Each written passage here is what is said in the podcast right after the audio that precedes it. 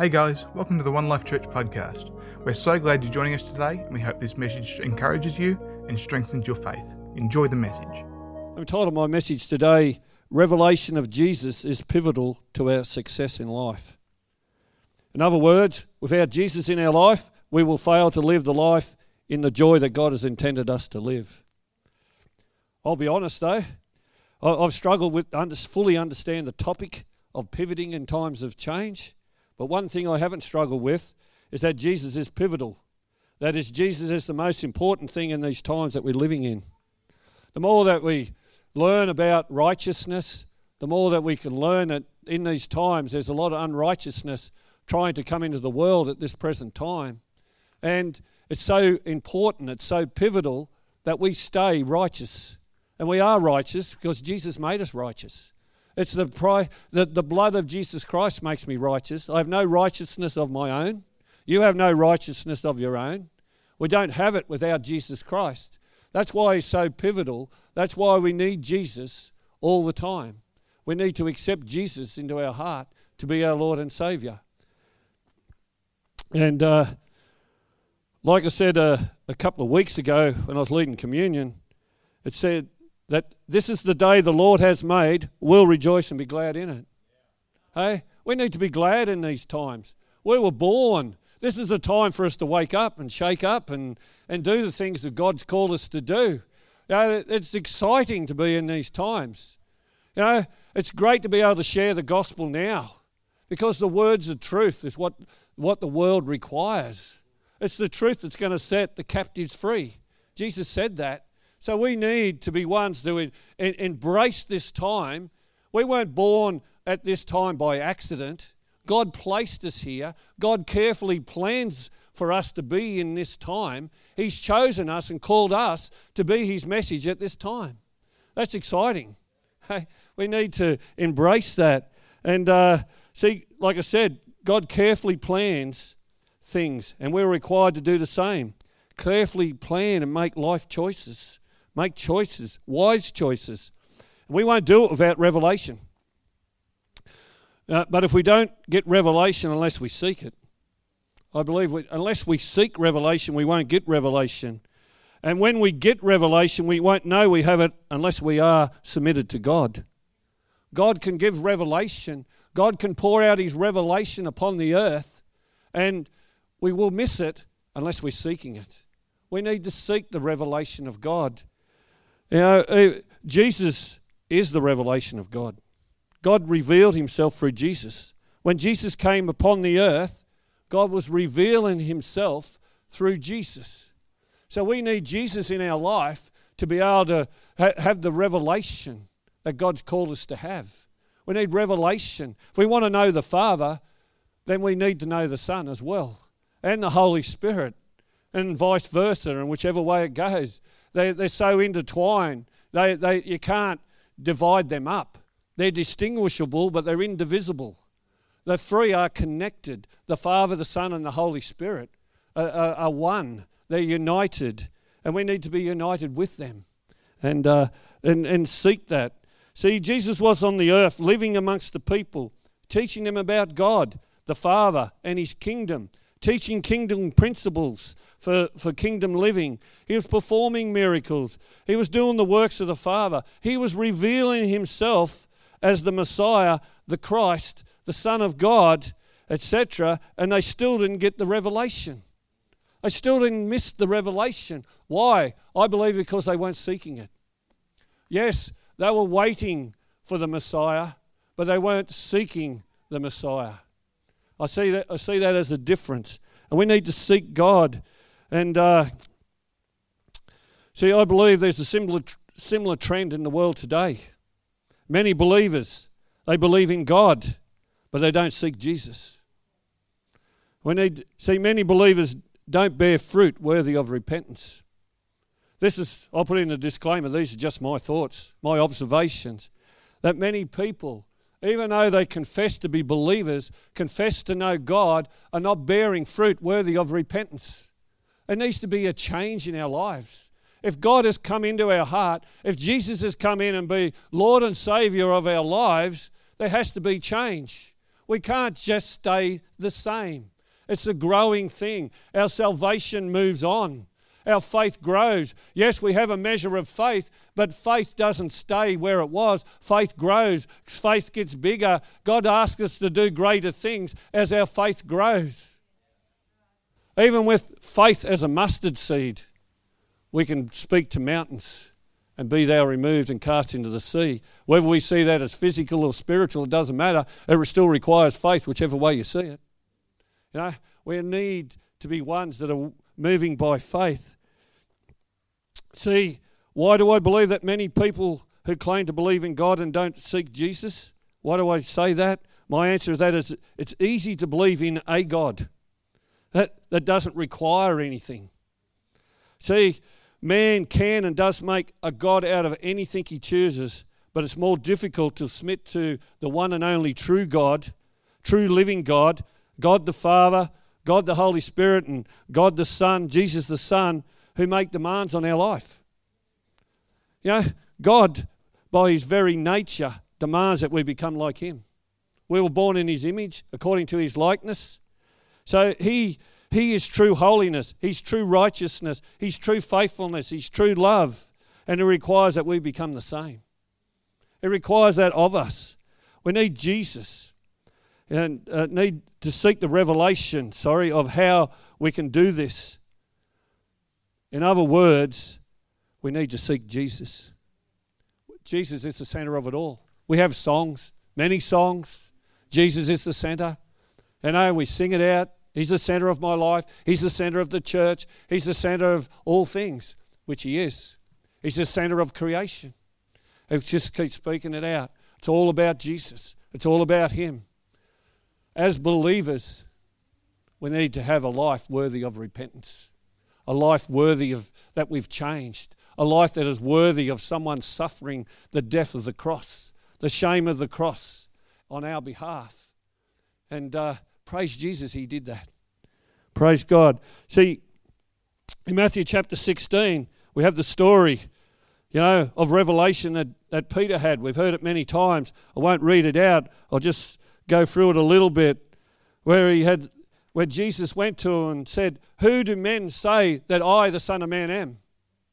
And some said, what did they say? "John the Baptist, Elijah, Jeremiah, or one of the prophets." And then he said, But who do you say, but who do you say that I am? And that was a different challenge. But Peter said, "You are the Christ, the Son of the living God." And Jesus said, "Blessed are you, Simon bar Jonah, for flesh and blood has not revealed this to you, but my Father who is in heaven." And uh, it's amazing as he went on, and, and we know the story went on a bit and didn't take long for Peter to get carried away, but that was great at that time. But we won't dwell on that. But see, it's not what others say about Jesus and not what others believe about Jesus.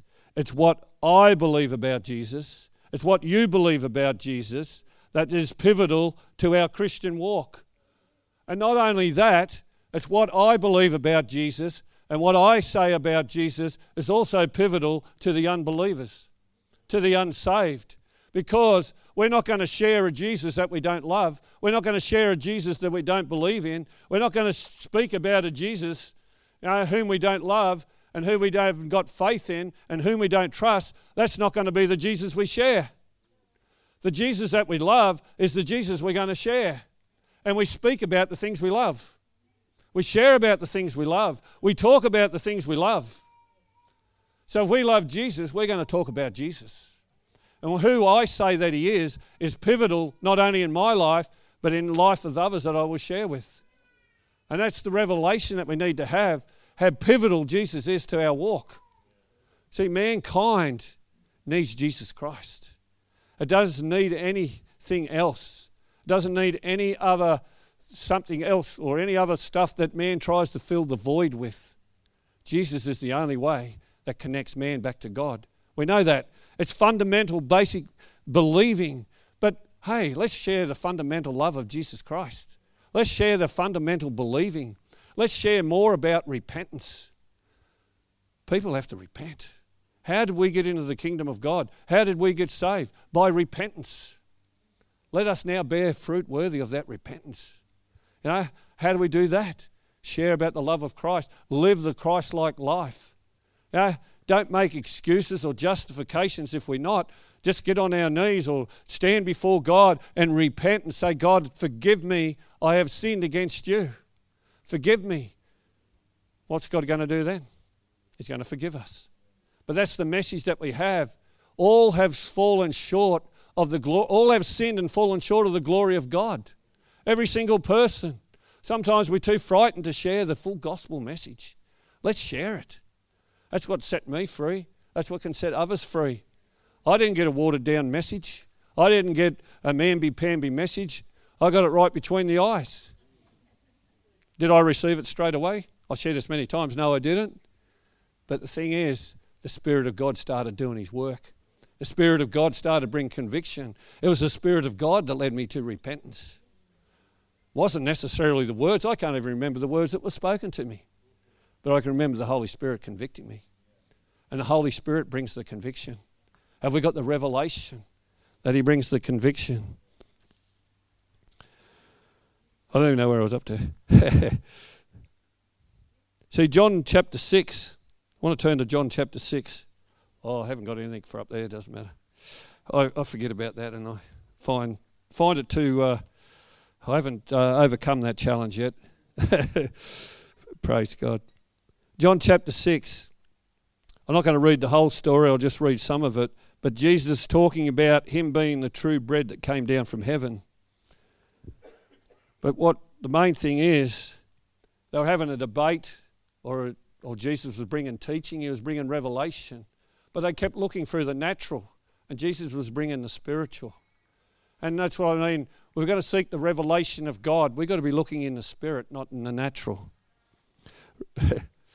Re- uh, reading from verse fifty-two.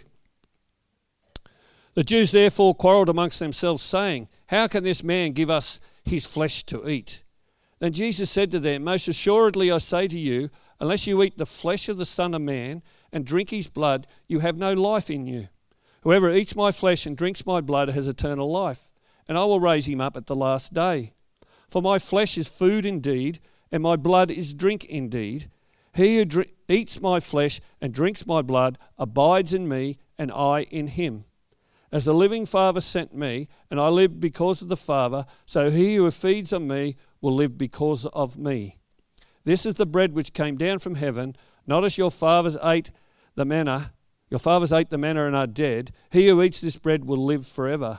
These things He said in the synagogues as He taught in Capernaum. See, they were looking through the natural logic, weren't they? First up, verse fifty-two. Natural reasoning. See, nowadays it's the if God reasoning. If God was real, if God was loving, if God was something else. It's all about if this, if that. People are too busy trying to put God into their own box and how God should behave rather than repenting and saying, I need to come around and live God's way. I don't have to fit God into my box. I got to fit into His way of living. That's the difference. And that's the message that we have. We don't allow the Spirit of God around our lives enough to repent and say, well, God, yes, you're right and I'm wrong. See, God is always right. He's never wrong. He's always right. Yeah, amen. Praise God. He's always right. But see, the natural reasoning, the voice of reason will come if this, if only, whatever it is. We can't allow the voice of reason around our lives. See, the voice of reason will try to come around our own life as well. That's why Jesus, oh, not Jesus, but that's why it's important to take every thought captive and bring it into obedience of Christ, to tear down the imaginations, to tear down the arguments, the things that wage war within our spirit, within our soul, and bring them subjection to Christ because He's the truth. He's the only truth. Other things can appear true, but they're not true. Jesus is the way, the truth, and the life. We know that. The Bible tells us that numerous times. Let's read on a bit more. So therefore, so because of that, many of His disciples, when they heard this saying, this is a hard or difficult saying, who can understand it? When Jesus knew in Himself that His disciples complained about this, He said to them, does this offend you? What then if you should see the Son of Man ascend where he was before? It is the Spirit who gives life. The flesh profits nothing. The words that I speak to you are spirit and they are life. But there are some of you who do not believe. For Jesus knew from the beginning who they were who did not believe and who would betray him. And he said, Therefore I have said to you that no one can come to me unless it, unless it has been granted to him by my Father. From that time, many of his disciples went back and walked with him no more. Don't you just love the way Jesus speaks? I do. Jesus, help me speak like you. He just speaks. He just speaks the truth. No political correctness. Not gagged by fearing. He's not gagged by, by fear of offending someone or some group. He just speaks it the way it is. He speaks the truth. And it's the truth that's going to set you free. Political correctness, it ain't going to set anyone free. It's only going to make them more bound up. We need to be able to speak the truth with boldness and declare the righteousness of God and not worry about the circumstances, because that's up to God to sort out. If we speak the truth, we've got to speak the truth in righteousness. See, went back and walked with him no more. Went back to the old life. Who wants to go back to the old life? I don't want to go back to life without Jesus Christ. Why would I want to do that? There was nothing good in it. That was everlasting. There might have been times where it was all right, but there's nothing good in it. The life of Christ is where the goodness of God is. The life in Jesus Christ. They went back and walked no more. And if I go back, Jesus said, it, if I go back to where I was before, will that will that take the pressure off you? This is what I believe he was saying. If I go back to where I was, if I go out of your sight, will that take the pressure off you? Will that be to your benefit? No. It is to your benefit that I stay and speak the words of truth. I believe that's what he was saying. You know, do you want me, you know, if I go back to where I was, that wasn't going to be any benefit, was it? It's only when he sent the Holy Spirit it was a benefit then. That's what he said later on. The helper's going to send a helper. But at this time, you know, I believe he was saying, if I go away, is that going to take the pressure off you? Is that going to make it more easier for you? And he's saying, no, I need to stay, because you need the words of truth. You need to hear what I'm saying. You need to be set free by the truth. But they said, they walked. They turned and walked away, didn't they? But they needed to hear the truth. The people that we love need to hear the truth. They need to hear Jesus Christ is Lord of all. They need to know that the only way to the Father, the only way to eternal life is through Jesus Christ. That's what our friends need to hear. That's what everyone needs to hear, that Jesus is the only way. See, see, because they are spirit and they are life, the Spirit gives life, the flesh profits nothing. They're the words of Jesus. The flesh profits nothing. You know, I speak the words truth. It's to, it was to their advantage that he stays. Verse sixty-seven. This is one of the most pivotal things in the whole Bible, I believe. Then Jesus said to the twelve, Do you also want to go away? But Simon Peter answered him, Lord, to whom shall we go? You have the words of eternal life. And verse sixty-nine, Also we have come to believe and know that you are the Christ, the Son of the living God. That's pivotal, isn't it? How pivotal is that? Not only believe, but know. That's the difference. Many people, like I said, will believe in God, but how many people know God? How many people believe in Jesus? How many people know Jesus? We have become to believe and know you are the Christ, the Son of the living God. That's the gospel message. The Son of the living God. There's maybe many other religions, as I often say, but there's only one whose founder claims to be alive, and that's Jesus Christ, the Son of the living God. Why can Jesus give eternal life? Because he has it to give. It's his to give. His to take away, and his to give. He's the righteous judge. See, that was pivotal revelation in those times, and it's still pivotal in these times. You know, in this day that the Lord has made for us. uh, you have the words of eternal life, have come to know and believe that you are the Christ, the Son of the living God. How great and how amazing is that? Have we got that revelation that Jesus is Lord of all, that Jesus is the Son of the living God? Time prevents me today to start on the fear of God, or should I say the lack of it. Next week, next time I might share on that. But the thing is, I'll leave that little thought with you about the fear of God as well. But today we're focusing on Jesus. Uh, he's the author, the finisher of our faith. Who for the joy that was set before him.